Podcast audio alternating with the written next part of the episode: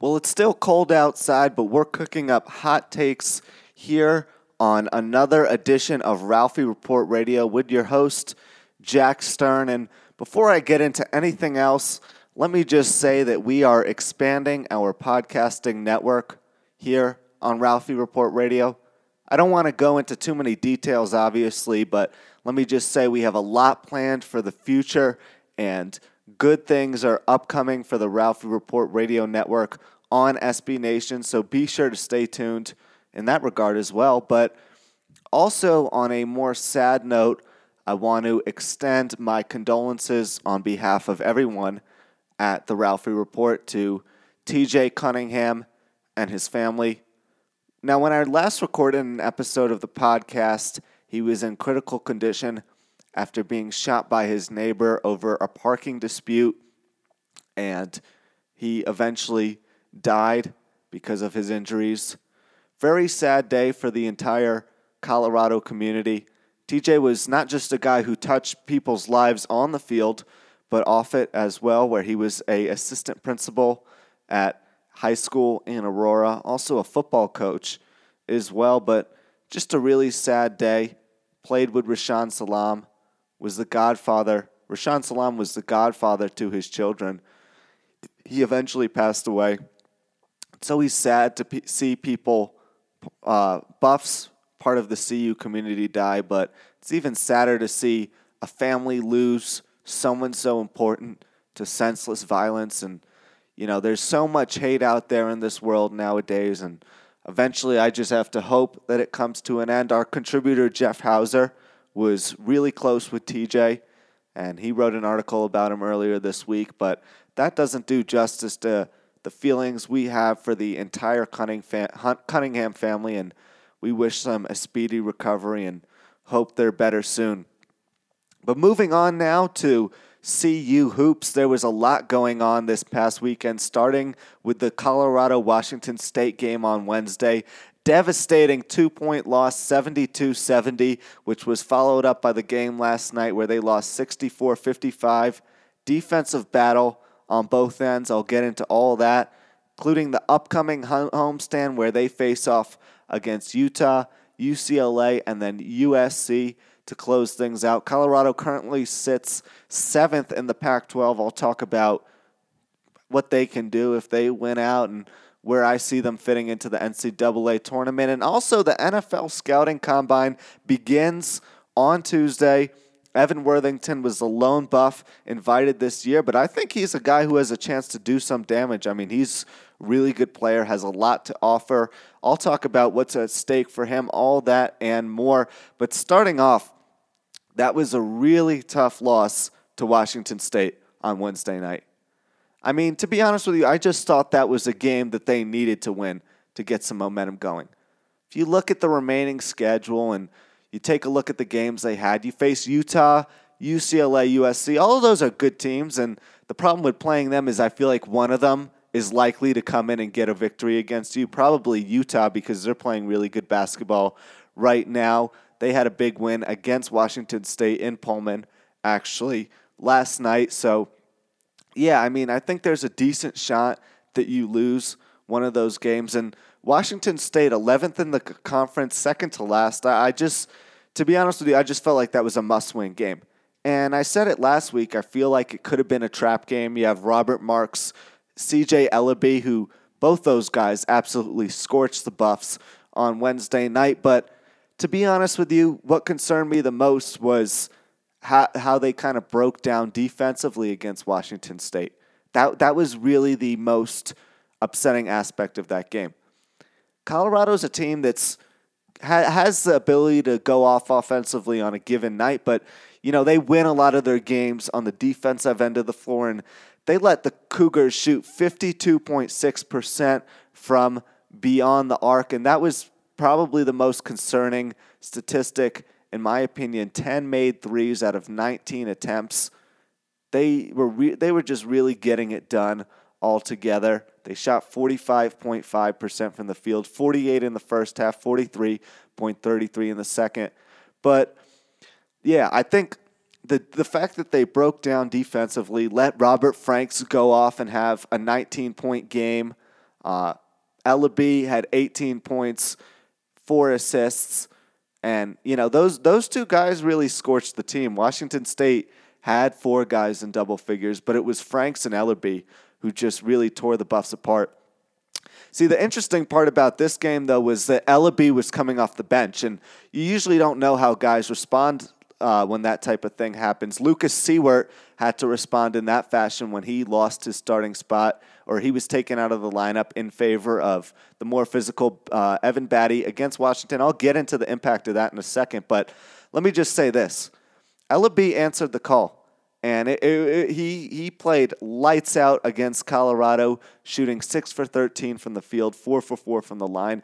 Most of the times when a guy gets benched, you see them pout a little bit, you see them upset. But Elleby came off, played 27 minutes off the bench, pretty much was a starter once the game got going, and he got into the game, and he just killed the Buffs on so many different levels. He had one really nice play where he faked out Lucas Siewert and just drained a wide open three and got to the rim a couple times, had a nice and one later in the game. But if the Buffs, I mean, stop Franks and Elleby and try to contain them and put all their eggs in the basket of trying to not let them get the ball and get easy shots, then I think they win this game. I mean, I mean, I'll go on the record saying it. This was not their best game. They they didn't play as well as they usually do they would have been down probably by five points at the break if McKinley Wright didn't drain a last second three.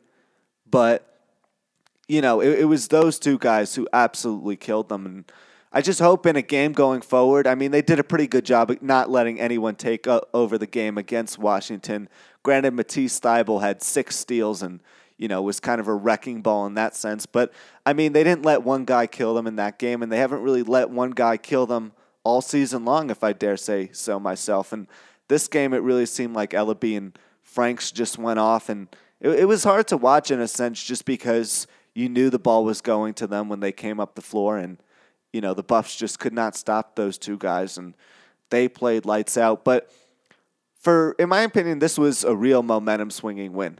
I mean, I, I don't think Colorado lacked effort at any mo- any point of the game, and let me just say this: I really applaud how they haven't given up all season long. You know, in being in the situations they were in, they could have took their foot off the gas as a team, kind of pouted, felt bad for themselves, been like, we're not where we want to be. But Tad Boyle and his crew, I mean, they they've stayed motivated all year long, and you know, I want to give them credit for that. But I think this game might have been, you know, a thorn in their side in a sense that you you you had five games remaining, and you needed to win four of those if you beat Washington State, I think you go in. I don't think they beat Washington, but I think you go in there and maybe give them a better fight than they did.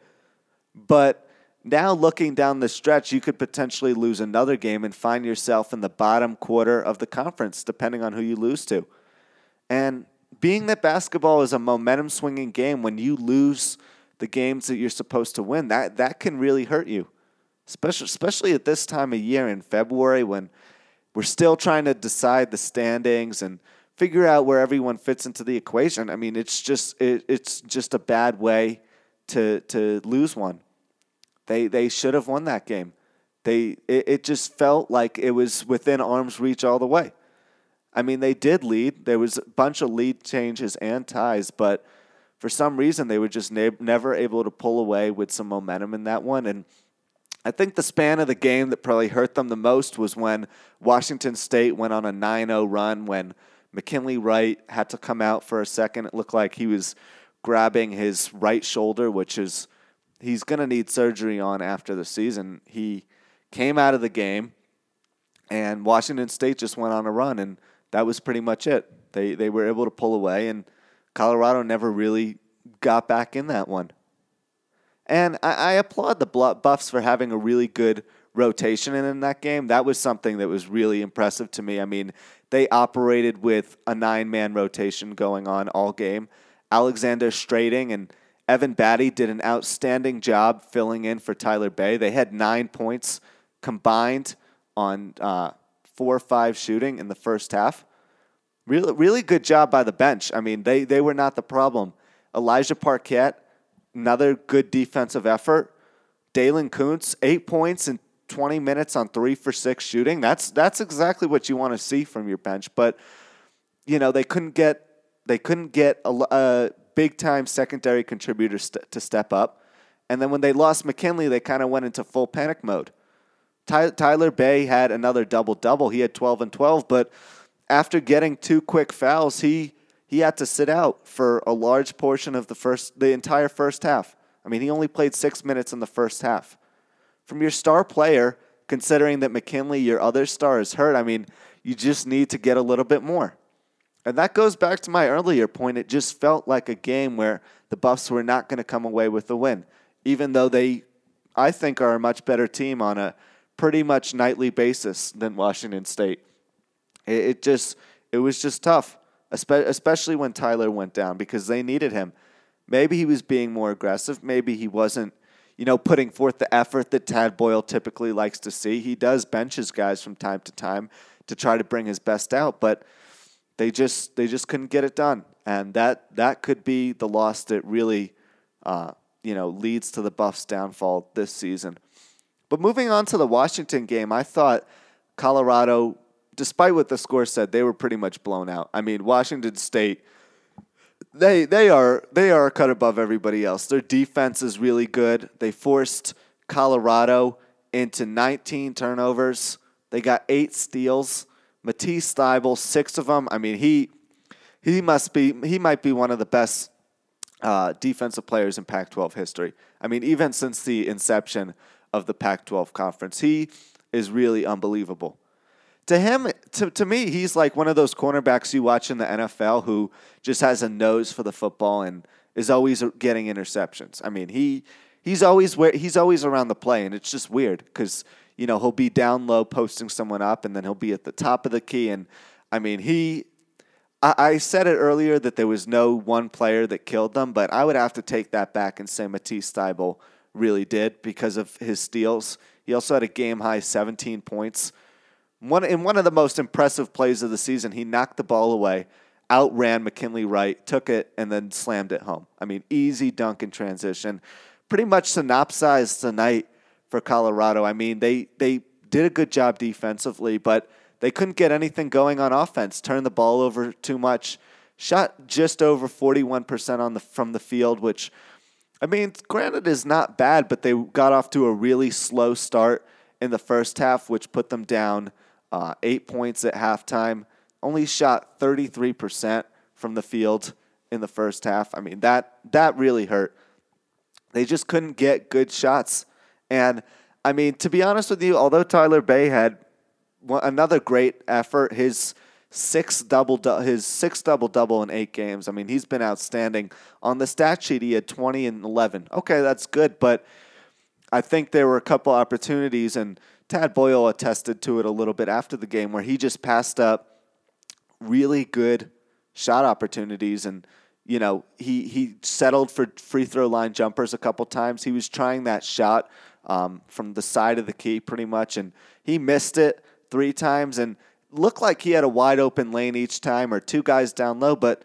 Tyler's a physical player. I feel like he could have taken it to the rack, tried to slam it home, tried to get fouled because Colorado is a really good free throw shooting team. I mean, I don't think that's a secret. They were 7 for 11 from the line against Washington, 15 of 19 against Washington State. I mean, they can shoot free throws. They're a really good free throw shooting team, but he just wasn't aggr- aggressive enough in, you know, getting inside and getting to the line. He kind of settled for shots. I personally thought Tyler Bey could have had, you know, 30 points in that game, maybe 25, 30 points. I mean, and he, he took a lot of shot attempts. He was nine, he had 17 shot attempts and I feel like he could have made two more and gotten to the line for at least two others. That's that's all I'm gonna say. And I don't. I, I'm not sitting here trying to knock the guy who accounted for you know over a third of their points, but still, I, I just think that he could have done more to have an impact on that game. He had an outstanding effort, but sometimes when you have a star player, you expect them to step up, and that's kind of what I wanted to see from Tyler Bey. We're talking the Buffs Huskies game that ended poorly for Colorado here on Ralphie Report Radio. And next up, I'll get into Evan Worthington at the NFL Combine. I think that's going to be personally very interesting to watch. So be sure to stay tuned and stick around for that part of the show. But get coming back to Washington and analyze hyper analyzing some aspects of the game.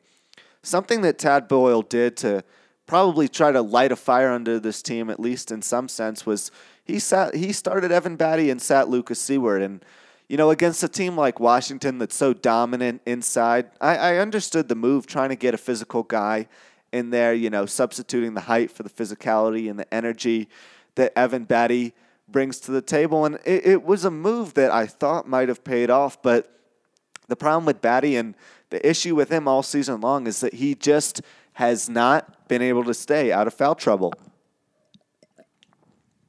And he picked up two early fouls and – you know, Tad Boyle just had to take him out of the game. That seems to be the norm with Pac 12 coaches and universally uh, uh, across college basketball. When a guy's in foul trouble, they can't risk it any further. I mean, especially considering Colorado's playing with a nine man rotation and Battey plays a distinct role on the team. I mean, you just cannot risk having him get deeper into foul trouble. As a result, he was only able to play 17 minutes of the game. But originally, it seemed like Siewert was a little bit distracted coming off. I mean, he he finished the night with four points, two of five shooting in 20 minutes. Not great offensively, but he did a good job pulling down five uh, defensive rebounds as well as two on the offensive end to finish with seven boards. I mean, that's kind of something he's been pretty good at all season long. And I thought uh, Saturday last night, well, we're taping on a Sunday, but Saturday night was no different for the big man. I, I honestly thought that was a good move.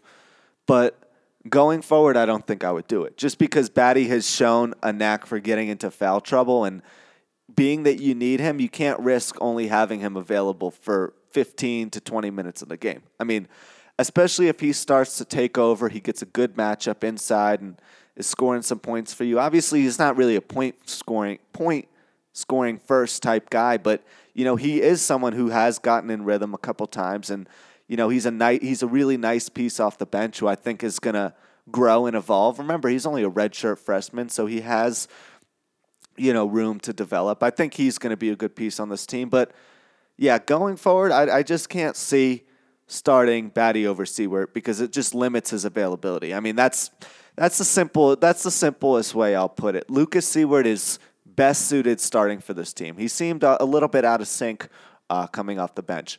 Not right away, actually. I mean, in the long term, he played pretty well. He he had a good game, but it took him some time to get in the flow. You know what I mean? And Battey's a guy who's accustomed to coming off the bench. He understands what it's like to enter the game after some points have been scored and you know guys have gotten in foul trouble or need a breather. You know what I mean? He's he's used to coming in as in as a sub and to me, it was pretty clear that Siewert wasn't, and I, I think that's something that probably hurt uh, Colorado in that game. To be honest, more than helped. I understood the move by Boyle, but it just wasn't one that paid off, in my opinion. I, I think that going forward, you should start Siewert and have Battey coming off the bench. And, you know, that way you have a little bit more flexibility, whether it's Bey or Siewert that needs a breather first. Battey can play either the five or the four. I mean, he's a little undersized for the five, but he's done a good job. I mean, he, you know, held his own against Chase Jeter, who has a couple inches off uh, on him against Arizona. He's done a good job guarding big men. So, you know, someone with his skill set and what he brings to the table, I just think that the rest of the way, I would have him coming off the bench. Period. That's the, that's the only way I'll put it. And you know, Washington's a tough game. I I, I don't think anyone thought they were actually going to win that one, but it was it was just really tough. Uh, offense. It was a hard offensive night for them. They didn't make enough plays, and that's why that's why they didn't win the game. I mean, Washington. The different, the real difference was points off turnovers. 18 points off 19 turnovers for Washington. I mean, you're going to lose a game pretty much nine times out of 10 when something like that happens. I mean, realistically. They're, they're going to be real hard to beat. Speaking of which, once the uh, Pac 12 tournament comes around, that's that that to me is obvious. They are they are just unbelievably talented on the defensive end of the floor. Their attention to detail, their ability to get block shots, take the ball away, run in transition, all those things. They're a very well coached team, and you know Mike Hopkins has really done an outstanding job for them. But looking at looking at Colorado's homestand, uh, their final homestand of the year, end of the regular season before they head out to Vegas and take part in the Pac 12 tournament. I'll look at this and then I'll get into um, Evan Worthington and his outlook at the NFL combine. That's going to be real interesting to watch. But right now, Colorado sits seventh in the Pac 12 standings. I mean, that's not. That's not bad. People were hoping for a top four fi- finish, and with the wa- loss against Washington State, I think their chances of getting up that high diminished. But if they want any opportunity of doing so, they have the three teams directly in front of them right now on their home court, and they need to win out if they want to get there. I mean, I think it's also important when you consider that the teams, the four, the top four teams get a first round bye in the tournament, and it gives a little bit more time for them to recover. So it's, it's an advantage on a number of different levels. But starting off their game against Utah that's going to be a big one. Both teams have a week off to kind of replenish and relax. They don't play this game until Saturday, so you know a week off from the last time both of them played. That's when um, they'll match up and meet at the CU Event Center. And Colorado wants to win this game, they're going to have to find a way to contain Utah's stars and A and B not turn the ball over. Turning the ball over has been something that's hurt the Buffs really just a whole lot. Um, you know, not as much so in Washington State, but they did have 11 turnovers, and that's not good. And feel, felt like they just came at key junctures of the game. So that's one thing they're not going to be able to do. But just like they lost against Washington State, you can't let Sedrick Barefield take over that game. I mean, you can't let him come out and put 20 up on the scoreboard and kill you from all different spots on the floor. I mean, that that's one thing you need to do, and you need to out physical them down low as well. Utah has some really good big men and Timmy Allen, and you know I just think that you can't let Bearfield get going, and you need to out physical and out rebound them down low. Those are going to be the two keys to beating a team like Utah. I, I'll wait till next week to get into UCLA and USC because those those games aren't till Wednesday and Saturday. Uh, Wednesday a week. One's a week from Wednesday. One's a week from Saturday. So um, I'll get into that in the next edition of Ralphie Report Radio. But yeah, Utah is gonna be maybe their biggest game of the season to date. I said the Washington schools was going to be their biggest road trip, and I just think that Utah is probably the biggest game, single game. I mean, Utah is fourth right now. You got to beat the teams in front of you if you want to move up. Utah beat them last time. You can't let them sweep you. That could, you know, stretch you down the conference either even further. And especially considering the team directly behind you, Arizona, has a tough matchup against Oregon State later this week in Corvallis. That's a game they probably lose. Oregon plays Arizona State, top two team. They probably lose that one. So, I mean, I wouldn't really be too worried about the teams behind you right now. You just need to find a way to beat the teams in front of you. And they're helped by the fact that the two teams directly in front of them, sitting fifth and sixth, UCLA and USC play each other uh, coming up on Wednesday. And, you know, those games don't end in a tie, at least typically. I've never seen a basketball end in a tie. Comment or send me a message if you have. But, yeah, I mean, those two teams will take care of each other. One of them will likely be behind Colorado. They'll be able, Colorado will be able to probably leapfrog them if they beat Utah, and then you know you let fate do the rest. You hope Utah loses one more game, you beat USC and UCLA, and then you have a shot at potentially sneaking into the top four. It's still a long shot, but you know there there the good news is there still is a way to do that, and the game against Washington State, although it felt bad and obviously it stung very much so in the moment, considering how bad they are, it's not that big of a deal in the big picture of things. They still have a chance to squeeze into the top four. Did make it a little bit harder because of the conference record and how that's factored into everything. But it's still a goal that's very much so attainable. And even if you don't make it into the top four, you want to make it up as high as possible.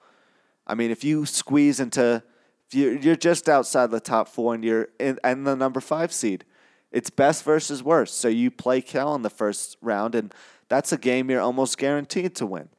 Now, I don't want to get too ahead of myself and talk about guarantees, obviously. I think everyone thought they were going to beat Washington State, but that's, that's a game that you have a good shot at winning. Pretty, pretty good shot at winning, obviously. Almost a sure thing against Cal, who has not won one game still since conference play started. Lost by 10 to ASU last night. So, yeah, I mean, you, you these games, no matter how you put it, are important. And winning out is important no matter what as well. Because even if you beat Utah and then they win their final two games and they remain in the top four, you get you get pretty a pretty easy game matchup in the first round. Now, let's say you're the sixth seed and you have to play Washington State. Obviously, you blew them out on your home floor, but then you went to Pullman and lost. And the Pac 12 tournament's a crapshoot. Anything can happen. It's a neutral floor. All bets are off, and anybody can beat anybody. And Washington State is one of those pesky teams with a few good players who can just come out and beat you on a given night.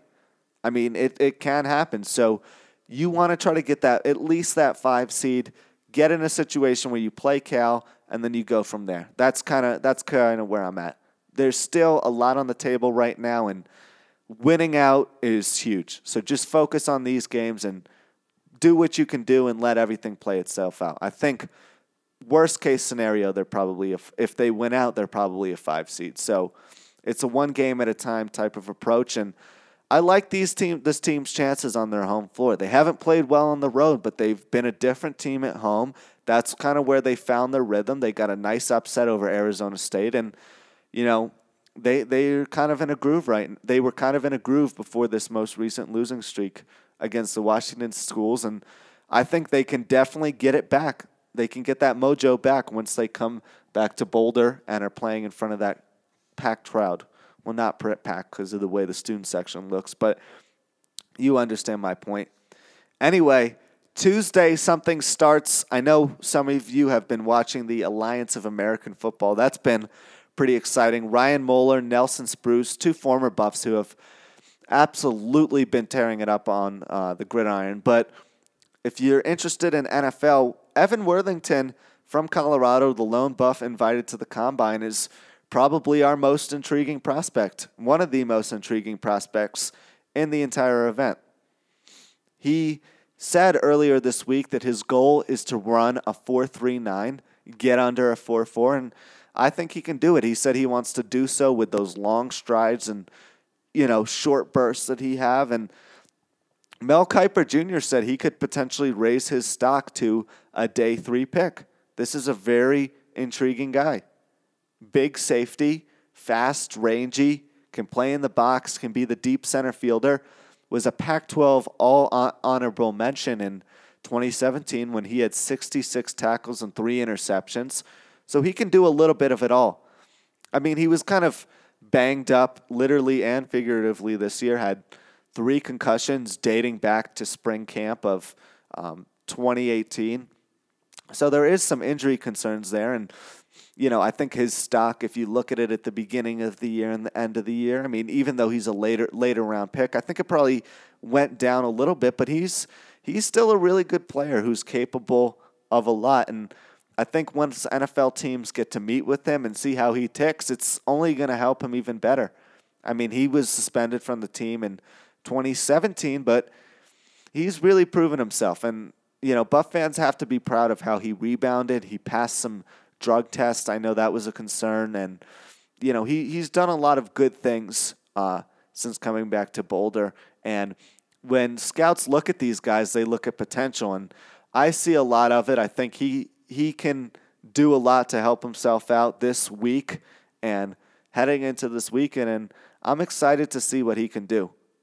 I think 2018 was not a fluke.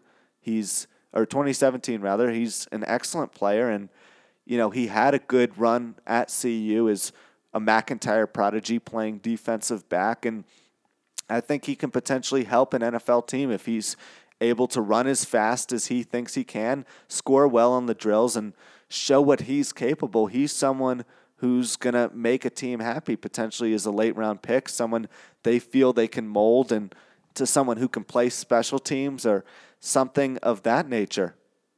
I really like the potential with Worthington, and I think teams see that if they can get past injury concerns and the character issues that I think are probably well behind at this point.